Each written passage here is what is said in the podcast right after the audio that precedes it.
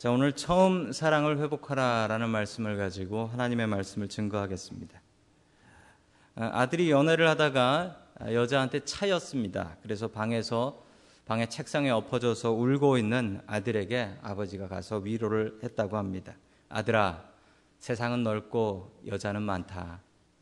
그 여자가 끝이 아니다. 울지 마라. 그랬더니 아들이 얘기했습니다. 아빠, 아빠는 몰라서 그래요. 이 여자가 제 첫사랑이란 말입니다. 그러니까 아버지가 다시 얘기했습니다. 걱정 마라. 다 잊혀질 거고 너도 나처럼 엄마 같은 여자 만나서 결혼할 거다라고 하니까 더 우는 거예요. 아들이 울면서 한 1년은 못 잊을 것 같아요. 라고 얘기했습니다. 그래서 왜 1년이냐? 금세 잊어야지. 사내 자식이. 그랬더니 아들이 뭐라 얘기했는 줄 아십니까?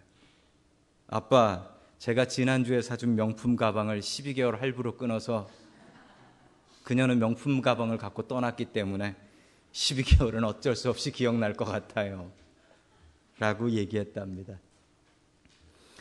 여러분은 여러분의 첫사랑을 기억하십니까? 그런데 오늘 성경에 나오는 이 첫사랑은 여러분이 처음 만난 여자, 처음 만난 남자를 이야기하지 않고 오늘 첫사랑은 예수님입니다. 여러분이 예수님을 만났던 그 첫사랑을 잊지 않고 기억하고 계십니까? 여러분은 그 사랑에 지금도 감격하며 살아가고 계십니까? 아니면 그때 그랬지라고 머릿속으로만 기억하고 계십니까? 오늘 하나님 말씀을 통하여서 우리의 주님을 향한 첫사랑이 회복될 수 있기를 주님의 이름으로 간절히 축원합니다. 아멘. 첫 번째 하나님의 말씀은 하나님께서 우리에게 주시는 말씀, 하나님의 말씀을 공부하라라는 말씀입니다. 하나님의 말씀은 열심히 잘 공부해야 됩니다. 특별히 성경 말씀 중에 정말 공부 많이 해야 되는 말씀이 이 요한계시록의 말씀입니다. 요한계시록은 신비한 책이라고들 생각을 합니다. 교회에서 요한계시록으로 설교를 잘 하지 않습니다. 왜냐하면 어렵기 때문입니다.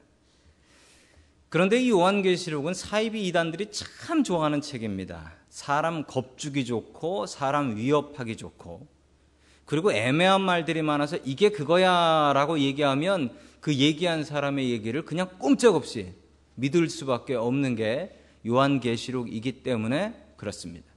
요한계시록을 잘 알면 우리의 삶에 힘이 넘치지만 요한계시록을 제대로 이해하지 못하면 우리의 삶에 뭔가 모를 두려움이 넘치게 됩니다.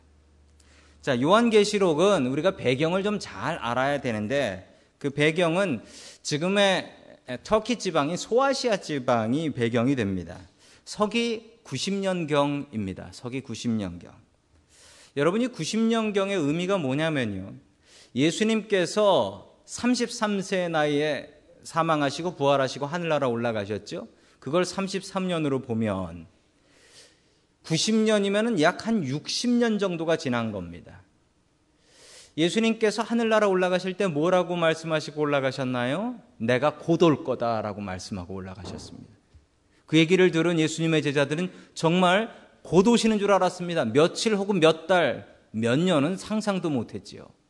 그런데 60년이 지나도 안 오시는 거예요. 교인들 중에 늙어 죽는 사람들이 생겼습니다.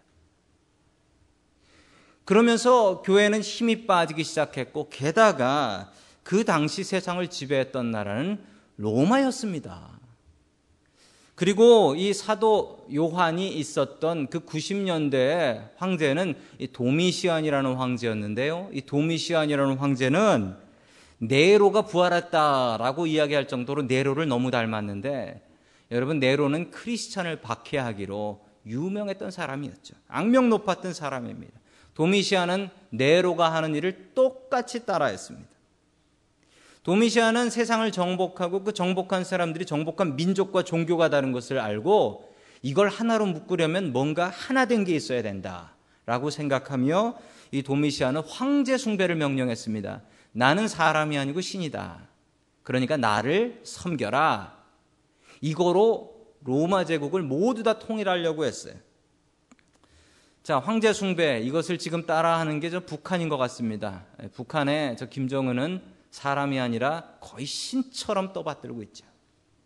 교회는 박해받고 교인들은 순교를 당했습니다. 그리고 교회에 하나밖에 없었던 지도자였던 사도 요한은 반모라는 섬으로 붙잡혀 가게 되었던 것입니다.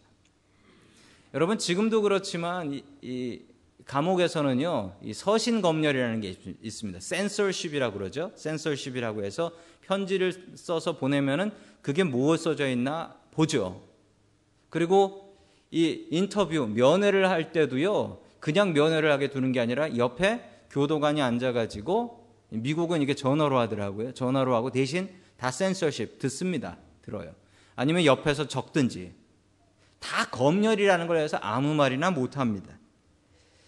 사도 요한도 교회가 걱정돼서 편지를 써야겠는데 편지를 쓰면 그 로마 군인들이 보고 검열해가지고 예수님 똑바로 믿고 끝까지 버리지 마라 뭐 이런 얘기하면 다 찢어 버린단 말입니다. 그러니까 어쩔 수 없이 이 로마 군인들이 보면 알 수 없는 크리스찬들이 보면 보면 알 수 있지만 크리스찬 아닌 사람들이 보면 도저히 알 수 없는 그 오묘한 상징과 암호들로 이 요한계시록을 썼습니다. 덕분에 우리는 요한계시록을 그냥 보면 이게 도대체 무슨 책이야? 라고 의심할 책이 되어버린 것입니다. 그런데 여러분, 이 암호를 알면 요한계시록은 싹 풀립니다. 얼마 전에 저희 아이들이 집에 있는 화이트보드에다가 무슨 뭘 써놨는데 숫자를 썼어요. 뭐 1, 3, 뭐, 뭐 어쩌고 저쩌고 숫자를 써놨어요. 근데 이게 무슨 의미도 없는 숫자를 적어 놓은 거예요. 제가 그 암호를 풀기로 작정을 했습니다. 인터넷에 뒤져보니까 애들이 많이 쓰는 암호래요. 1은 A고 2는 B래요. 3은 C고 4는 D고 4로 시작했어요. 보니까 아빠 나빠였습니다.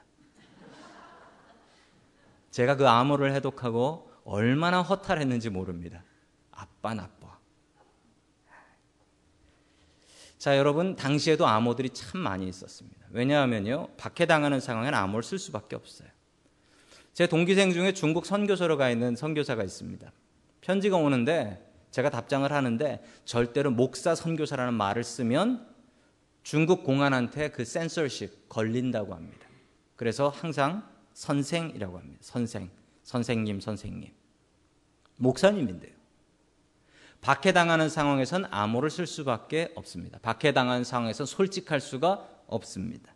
그 당시에 유명했던 암호가 하나 있는데 여러분들이 아시는 암호예요? 물고기 그림, 자동차 뒤에 붙여놓고 다니죠? 저 물고기 그림에 저렇게 써져 있어요. 익투스, 저게 그리스어로 익투스라는 말입니다. 근데 익투스라는 말의 뜻이 뭔지 아십니까? 생선이란 뜻입니다.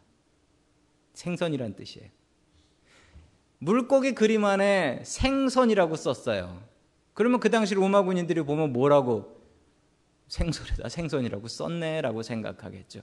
그런데 저 익투스라는 말의 앞에 글자를 지금 영어로 풀이를 하면 Jesus Christ, Son of God and my Savior 이런 뜻이 됩니다. 그것의 이니셜을 모아놓은 거예요. 로마 군인들이 보면 생선 그런데 크리스찬들이 보면 아 당신 교회 다니는 분이시군요. 고도의 상징이지요. 로마 군인한테 잡히지 않으려고. 자, 이런 암호들을 알지 못하면 요한계시록은 제대로 풀이를 할 수가 없습니다. 자, 요한계시록 2장 1절 말씀 같이 봅니다. 시작. 에베소 교회의 심부름꾼 이렇게 써 보내라. 오른손에 일곱 뼈를 주 일곱 금 촛대 사이를 거니시는 분이 말씀하신다. 아멘. 자, 이것을 읽으시면서 무엇을 느끼셨습니까? 아마 별로 느끼시는 게 없으셨을 것입니다. 왜냐하면 에베소 교회의 심부름꾼에게 이렇게 써보내라. 이거는 알겠는데 그 다음에 이 안에 있는 말이 무슨 말인지 뭐 다 알 수가 없는 말들이잖아요. 여러분 이걸 이해하시려면 여기에 들어가는 상징들을 아셔야 합니다.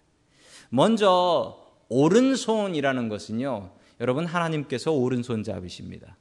왜냐하면 오른손이라는 말은 능력의 손을 얘기해요. 여기서 오른손 하나님의 손인데 하나님이 능력이 있는 분이시다라는 말입니다. 90, 60년 동안 재림하지 않으셔서 실망한 그들에게 이건 큰 은혜가 되는 말씀이었어요. 일곱 별. 여러분 성경에 7이라는 숫자는 하나님의 숫자고요. 6이라는 숫자는 사탄의 숫자로 나옵니다. 그래서 666이라는 숫자도 있지요. 칠은 하나님께서 세상을 7일 동안 만드셨던 그 7과 연결시키면 됩니다. 즉 하나님의 숫자예요. 별은 천사 혹은 메신저 하나님의 사자를 상징합니다. 자, 촛대는 뭐, 냐 하면 촛대는 교회입니다. 왜냐하면 교회에 가면 항상 촛불이 켜져 있었거든요. 그 촛불이 꺼지지 않았거든요. 자, 그러면 무슨 뜻이 됩니까? 하나님께서는 오른손 능력 있는 분이십니다. 그분이 일곱 천사들을 거느리고 계시고 그리고 일곱 금과 같이 귀한 교회, 금과 같이 귀한 촛대, 교회 사이를 다니시면서 다니시면서 일곱 교회를 돌보시는 분이십니다. 라는 뜻이 됩니다. 우리가 모르고 봤을 땐 아무 의미 없는 얘기가 되지만 그 당시 교인들의 상징을 보고 살펴보면 이 말은 그냥 눈물 쏟아지는 말이에요. 어제도 붙잡혀가서 순교한 우리 교인들이 있는데 우리 목회자 사도 요한은 지금 반모섬의 감옥에 끌려가 계신데 거기서 온 편지를 보니 하나님께서 우리를 사랑하시고 능력의 손으로 지키시고 돌보시고 계신다. 이 말 자체로 그냥 눈물 주르르 쏟아지는 말들이었습니다. 여러분 요한계시록은 이기적으로도 해석할 수 있습니다. 자기 마음대로 해석할 수 있습니다. 어떤 분들은 요한계시록에 나오는 666이 뭐다라고 하는 걸 보면 그냥 자기 싫어하는 거 있으면 걷다 갖다 붙여서 666이다 라고 둘러대는 분들도 참 많이 있습니다. 참 많이 있어요. 제가 어렸을 때는 그 666이 뭐라 그랬냐면 신용카드다 바코드다라고 했어요. 그래서 그거 하면 큰일 난다라고 했었는데 지금 그 얘기했던 분들 그거 다 쓰고 계시더라고요. 미안하다는 말도 없이. 자기가 틀렸다라는 말도 없이. 요즘은 아이템을 바꿨어요. 요즘은 다른 걸 붙잡아 가지고 그게 666이다. 그래 놓고 몇십 년 지나면 자기 다 하고 다닐 거예요. 여러분, 요한계시록은 절대 이기적으로 자기 마음대로 해석하면 안 되는 책입니다. 여러분 성경 말씀은 자기 마음대로 자기 뜻대로 해석하면 안 되는 책입니다. 그래서 성경은 공부해서 봐야 합니다. 요즘 T 성경 공부를 하는데 이 T 성경 공부가 저는 참 좋습니다. 자기가 느낀 것을 얘기하기보다는 정답을 맞춰요. 답을 찾아요. 뭔가 배우는 게 확실합니다. 저는 그 말씀 믿습니다. 입으로 예수를 우리의 구주로 시인하면 구원받는다. 여러분 구원받습니다. 그런데 구원이 쉬운 건 절대 아닙니다. 배워야 합니다. 공부해야 합니다. 제자 훈련이 참 좋은 점도 있지만 단점도 있습니다. 단점은 사역 훈련 끝나고 나면 다 이루었다 하고 더 이상 단계가 없는 거예요. 여러분 다른 단계가 공부할 게 있습니다. 다 이루는 게 어디 있습니까? 열심히 죽을 때까지 하나님의 말씀을 공부하고 배워야지요. 여러분에게 하나님의 말씀을 향한 열심이 있길 원합니다. 예배를 통해서 열심히 하나님 말씀 배우고 또 오늘 성경 퀴즈 대회 있습니다. 열심히 하나님 말씀 공부하고 암기하시고 생명의 산 말씀 앞에만 보지 마시고 뒤에 설명도 보시고 성경 공부 참여하시고 하나님의 말씀을 향한 열심, 그 열심을 우리 죽는 날까지 놓지 않고 살아갈 수 있는 저와 여러분들이 될 수 있기를 주님의 이름으로 간절히 축원합니다. 아멘. 두 번째 마지막으로 하나님께서 우리에게 주시는 말씀은 첫사랑을 회복하라라는 말씀입니다. 첫사랑을 회복하라.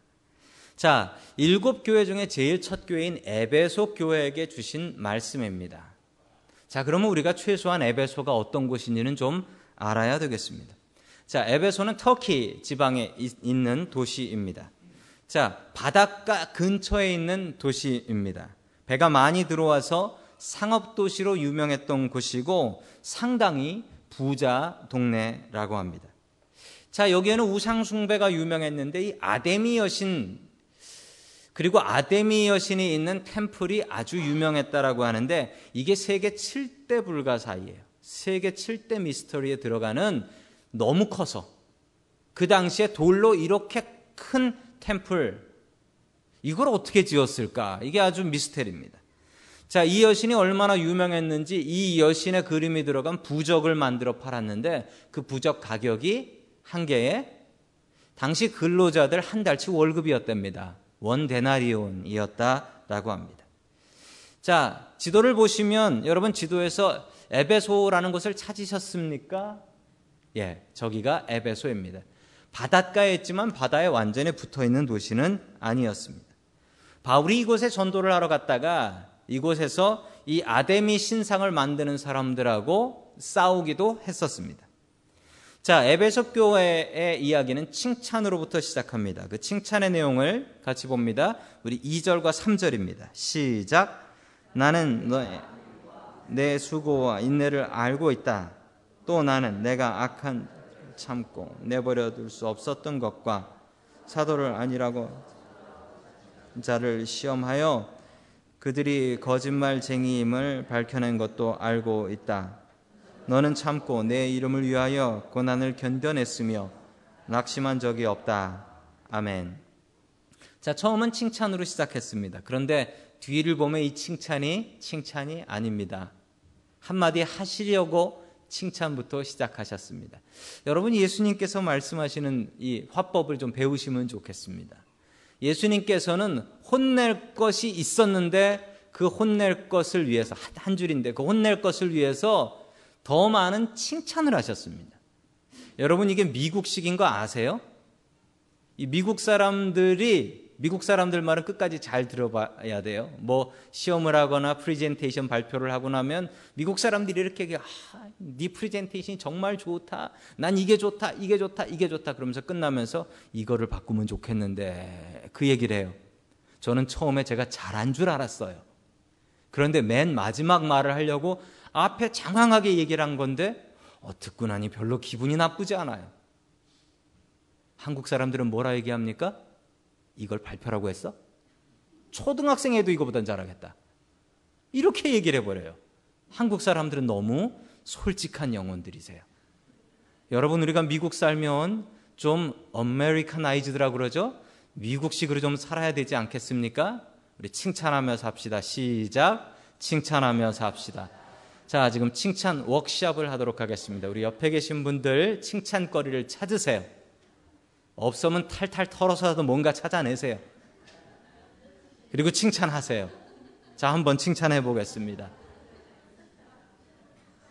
뭐, 옆에 참 좋은 분이 앉으셨네요. 뭐, 이런 칭찬이라도. 영광인 줄 아세요. 뭐, 이러면서 칭찬이라도 하세요. 여러분, 칭찬하면 이렇게 행복해지는데 왜 칭찬 안 하실까요? 자, 엄청난 칭찬을 예수님께서 이 에베소 교회에다 했습니다. 뭐냐면요. 너희들이 믿으면서 수고를 했다. 인내를 했다. 그리고 심지어는요. 너희들한테 가짜 사도들이 왔는데 즉 가짜 목사가 왔었는데 그걸 잡아내서 가짜인 것을 밝혀내고 쫓아냈다라는 거예요. 여러분 이게 쉬운 줄 아세요? 여러분 가짜 목사 와서 가짜로 설교하면 그거 여러분들이 찾아내실 수 있으시겠어요? 신학 공부 안 하면 저 사람이 이상한 것 같긴 한데 왜 가짜인지 밝혀내지 못합니다. 그런데 에베소 교회 교인들은 얼마나 대단한지 가짜 목사가 와서 가짜 설교를 하니까 그걸 잡아내가지고 쫓아내 버렸다. 아주 수준 높은 교회라는 겁니다. 그걸 칭찬을 합니다. 자, 그런데 뭔가 잘못하는 게 있어요. 자, 계속해서 6절 말씀 같이 봅니다. 시작. 그런데 내게 잘하는 일이 니골라당이 하는 일을 미워한다. 나도 그것을 미워한다. 아멘. 저기서 나는 예수님입니다. 예수님께서 니골라당을 미워하신다. 예, 니콜라스죠. 니콜라스. 니골라당은 도대체 뭐 하는 당일까요? 니골라를 본받는 사람들인데 이 니골라당이 했던 얘기를 제가 한번 이야기해 보겠습니다. 여러분 한번 들어보십시오. 인간의 육신은 근본적으로 악하다. 2번 인간의 영혼은 육신하고 아예 상관이 없다. 그러므로 믿음으로 구원받는다. 3번. 인간의 구원에 육신은 중요하지 않다. 그리스도인들은 육신의 법에서 해방되었기 때문에 육체가 짓는 죄는 정죄의 대상이 아니다. 즉, 마음대로 살아도 된다는 얘기입니다. 4번. 인간은 자신이 원하는 대로 살 수 있는 자유가 있다. 여러분 여기 아, 혹시 아멘 하신 분 계십니까? 그러면 니골라 당이신 건데요. 이걸 그대로 본받은 사람들이 있습니다. 한국에 구원파라는 이단들 있지요. 이 사람들이 이걸 주장합니다. 아무렇게나 살아도 된다는 거예요. 영혼이 구원받지 육신 이거 아무 상관없다. 예수님은 우리의 영혼 위해서 죽으셨기 때문에 육신은 아무렇게나 살아도 영혼으로 받은 구원은 취소되지 않는다. 그리고 절대 죄의식 느끼면 안 된다. 죄의식 느끼면 구원 안 받은 거다. 구원 받고 나면 절대 죄의식 느끼고 살면 안 되고 내 마음대로 예배를 드리든지 마음대로 사업을 하든지 아무 상관없다. 참 쉽게 믿네요. 여러분 이렇게 하면 안 됩니다. 예수님 믿고 구원받는 게 얼마나 어려운 일인데요. 성경 쓰신 분이죠. 사도 바울이 이렇게 얘기했습니다. 나는 두렵고 떨림으로 매일 나의 구원을 이루고 산다. 바울이 이러는데요. 바울이 자기 구원을 확신하지 못해요. 나도 내가 구원 받을지 못 받을지 몰라서 오늘도 두렵고 떨림으로 내 구원을 이루고 산다. 이렇게 얘기했어요. 그런데 이 나쁜 니골라당 거짓 사도들은 와서 당신들이 구원받았으면 마음대로 살아도 됩니다. 먹고 즐기세요. 회개할 필요 없습니다. 이러고 다녔다라는 겁니다. 이걸 밝혀냈어요. 대단하지요? 그런데 문제가 생겼습니다. 어떤 문제냐면 여러분 당시에 에베소 교회를 보면 에베소 교회 담임 목사가 없었어요. 사도 요한이 있긴 했는데 사도 요한은 여러 교회를 담임했기 때문에 항상 주일마다 와서 설교하는 사람이 없었다는 겁니다. 그럼 예배 때 누가 설교를 했냐면 교회 장로들이 설교했어요. 그러다가 게스트 스피커 지나가던 사도 지나가던 목사들이 있으면은 목사님 오셔서 설교 한번 해 주십시오. 라고 설교 부탁을 했던 거죠. 그런데 이렇게 게스트 스피커를 모실 때는 항상 어려움이 있습니다. 뭐지요? 설교를 해볼 때까지는 저분이 설교를 잘 하시는지, 못하는지, 길게 하는지, 짧게 하는지, 이상한 분인지, 좋은 분인지 알 수가 없다는 겁니다. 일단 게스트 스피커로 불러다 놓고 설교를 하고 나면 교인들이 그때부터 판단을 하는 거예요. 아, 이분은 바른 설교다. 이분은 니골라당이다. 즉, 설교를 들을 때 아멘 하고 듣는 게 아니라 저거 맞아? 의심을 하고 듣기 시작한 겁니다. 그러다 보니까 마음속에 의심이 생기고 쉽게 아멘이 안 나오고 마음속에 의심 때문에 쉽게 믿음을 가질 수 없었다라는 겁니다. 이 병이 생겨버린 거예요. 여러분 의심을 걷어버리십시오. 오늘 설교 말씀을 들을 때 여러분 저 목사가 하는 얘기라고 생각하지 마십시오. 속으로 째려보면서 너는 그렇게 사냐? 제가 그렇게 사, 산다라기보단 여러분 저는 최소한 그렇게 설교하면 그렇게 살려고 발버둥은 칩니다. 저건 하나님께서 나한테 주시는 말씀이야 라고 받으셔야지 너는 그렇게 사냐 라고 째려보시면은 저는 몸둘 바를 모르겠습니다. 여러분 그런 믿음 안 생겨요. 이거 하나님의 말씀이야. 받아들이고 아멘하고 은혜로 받아들일 수 있기를 주님의 이름으로 간절히 축원합니다. 신학교를 가면 믿음이 줄어든다라고 합니다. 왜냐하면 신학교 가면요. 신학교 가면 비평이라는 걸 배웁니다. 성경 말씀을 이리 쪼개고 저리 쪼개서 이게 어디서 온 거냐, 이게 맞냐, 이게 틀리냐. 그러다 보면 처음에는 1학년 때는 목사 믿음으로 왔다가 2학년 때는 집사 믿음 됐다가 3학년 졸업할 때는 평신도 믿음으로 나간다. 뭐 이런 농담도 있습니다. 자, 에베소 교인들이 이런 병에 걸린 것 같습니다. 의심하다 보니 이건 믿을 수가 없어져 버린 거예요. 자, 계속해서 4절 말씀 같이 봅니다. 시작. 그러나 너에게 아물 것이 있다. 그것은 내가 처음 사랑을 버린 것이다. 아멘. 처음 사랑을 버렸대요. 여러분, 에베소 교회가 얼마나 뜨거운 교회였는데, 눈물의 교회였는데, 여러분, 바울이 에베소에서 3년을 머무르면서 교회를 개척했어요. 바울이 얼마나 바쁜 사람인데요. 바울은 한 지역에 오래 있지 않았어요. 바쁘니까. 다른 데 가서 복음 전해야 하니까. 바울이 제일 오래 있었던 것이 에베소 3년이었어요. 눈물로 목회했고 교인들은 눈물로 회개하며 신앙생활했습니다. 자, 계속해서 사도행전 20장 36절 7절 말씀 같이 봅니다. 시작. 바울은 말을 마치고 나서 무릎을 꿇고 그들과 함께 기도하였다. 그리고 모두 실고 들고서 바울의 목을 끌어안고 입을 맞추었다. 아멘. 이게 약 30년 전 교회의 모습이었습니다. 바울이 예루살렘으로 순교하러 죽으로 들어가게 되었어요. 그랬더니 에베소 교회 교인들, 장로들이 찾아왔습니다. 그리고 바울의 앞에 무릎을 꿇었어. 그리고 눈물로 기도했어요. 우리의 종이 가서 순교를 할 건데 주여 그 길을 인도해 주시옵소서. 무릎 꿇는 믿음이 있었고 눈물을 흘리는 믿음이 있었어요. 그런데 30년이 지난 지금 그들의 눈에는 눈물이 말라버리고 그들의 마음속엔 예수님을 바르게 믿고 의지하는 그 믿음이 말라버리기 시작했다라는 사실입니다. 여러분, 교회에 사랑이 없으면 그건 더 이상 교회가 아닙니다. 우리가 하나님을 향한 예수님을 향한 사랑과 눈물이 없으면 여러분, 우리는 교회가 아닙니다. 그냥 한인들의 모임인 거지. 우리가 이웃을 사랑하는 우리 교인들과 형제들과 우리의 가족들과 우리의 친척들을 사랑하는 그 사랑이 없으면 더 이상 우리는 크리스찬이 아닌 겁니다. 사랑이 없는 크리스찬이 어떻게 크리스찬이라고 할 수 있겠습니까? 아주 유명한 목사님입니다. 영국의 스폴전이라는 목사님, 설교를 가장 잘했던 목사님이라고 평가받는 분이십니다. 이 목사님께서 어느 날 설교 준비를 하시다가 눈물을 주르르 흘리면서 통곡을 하고 계신 거예요. 사모님께서 와서 여보 무슨 일 있어요? 왜 울고 계세요? 라고 물어보니까 이 스펄전 목사님이 이렇게 얘기하셨어요. 여보 내가 예수님의 십자가를 생각해도 눈물이 나지가 않아. 내 마음이 뭐가 이상해졌나 봐. 그래서 울고 있다라는 거예요. 여러분 그 뜨거운 눈물이 있습니까? 여러분 예수님의 십자가를 생각하면 눈물이 나십니까? 예수님은 십자가가 참 어울려라고 생각하십니까? 맨날 지고 계신 십자가 언제 내려놓으셨습니까? 라고 말씀하십니까? 아니, 주님, 나를 위해서 왜 그 십자가 지셨습니까? 말씀하시면서 눈물을 흘리십니까? 여러분, 예수님 때문에 울어본 적이 언제이십니까? 기도하면서 눈물을 흘려본 게 언제이십니까?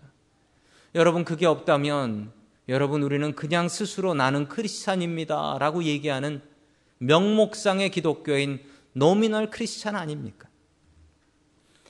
자, 그 해결할 수 있는 방법을 성경이 이야기하고 있습니다. 5절 말씀입니다. 시작. 그러므로 내가 어디에서 떨어졌는지를 생각해 회개하고 처음에 하여. 내가 그렇게 하지 않고 회개하지 않으면 내가 가서 내 촛대를 그 자리에서 옮기겠다. 아멘. 맨 마지막에 무서운 말씀 나옵니다. 촛대를 그 자리에서 옮기겠다. 촛대는 뭡니까? 교회. 교회 문 닫아버리고 다른 데로 옮겨버리겠다라는 경고의 말씀입니다. 해결할 수 있는 방법은 어디서 떨어졌는지를 확인해라. 어디서부터 문제가 생겼는지 확인해라. 그 문제를 확인하고 그 문제가 시작한 원인을 확인해서 그 문제를 해결하라는 것입니다. 여러분 문제를 해결하는 방법의 가장 좋은 방법은 원인, 커스를 찾는 겁니다. 원인을 찾아서 그 원인을 치료해야지 문제가 제대로 치료된다라는 거예요. 부부 사이에 문제가 있어서 부부 사이의 문제를 상담하는 곳에 가면 이런 처방들을 많이 내린다고 합니다. 어떤 처방이냐면 당신들이 처음 프로포즈한 곳, 당신들이 처음 만난 곳, 당신들이 처음 첫 키스한 곳, 그리고 당신들이 처음 첫 애를 낳았던 곳, 그 처음 있었던 그 장소를 찾아가서 첫사랑을 다시 한번 회복하시오. 라는 처방을 내려준답니다. 어떤 남자분이 너무 부부관계에 고민이 돼서 상담을 받았습니다. 그랬더니 이렇게 해보라고 얘기를 들었습니다. 처음 만난 곳에 가서 다시 한번 프로포즈를 해봐라. 라는 겁니다. 그래서 이분이 이 자기 아내를 데리고 시큰둥한 자기 아내를 데리고 처음 만난 곳으로 갔습니다. 처음 만난 곳으로 가서 아내에게 얘기했습니다. 여보, 여기가 어딘 줄 알아? 그랬더니 아내가 몰라. 여기가 어디예요? 아니, 어떻게 여기를 몰라? 정말 모르겠는데요. 여기가 어디죠? 그랬더니 남편이 얘기했습니다. 여기가 우리가 처음 만난 곳 아니야. 라고 했더니 아내가 얘기했습니다. 그 여자 누구야? 어, 다른 여자였던 여러분 확신이 없으면 이런 일을 하지 마시기 바랍니다. 여러분 첫사랑을 회복해야 합니다. 첫사랑을 회복해야 돼요. 우리가 예수님을 향한 첫사랑 회복해야 합니다. 예수님 때문에 눈물을 흘렸던 그 시절, 그게 추억이 되지 않고 지금 이 시간이 되어야 합니다. 여러분, 기도하면서 주님의 십자가를 생각하면 눈물 납니까? 안 나면 우리의 마음이 뭔가 문제가 있는 거네요. 여러분, 우리들의 가정은 어떻습니까? 여러분의 부부는 첫사랑을 회복하고 느끼고 살아가십니까? 아니면 그때 내가 미쳤나 봐요 라고 생각하십니까? 아마 미쳤을 수 있죠. 남들이 말리는데 억지로 결혼하신 분들도 계시죠. 그때 엄마 말 들을 걸 그러는 분 계시죠. 아니요. 그때 처음 가졌던 그 마음이 정말 귀한 마음입니다. 여러분 처음 그 마음을 회복하십시오. 정채봉이라는 시인이 쓰신 처음 마음으로 돌아가라 라는 시가 있습니다. 가장 잘못된 만남은 생선과 같은 만남이다. 만날수록 비린내가 나니까. 가장 조심스러운 만남은 꽃송이 같은 만남이다. 피어 있을 때 환호하다가 시들어 버리면 갖다 버리니까. 가장 아름다운 만남은 손수건과 같은 만남이다. 힘들 때 땀을 닦아주고 슬플 때 눈물을 닦아주니까.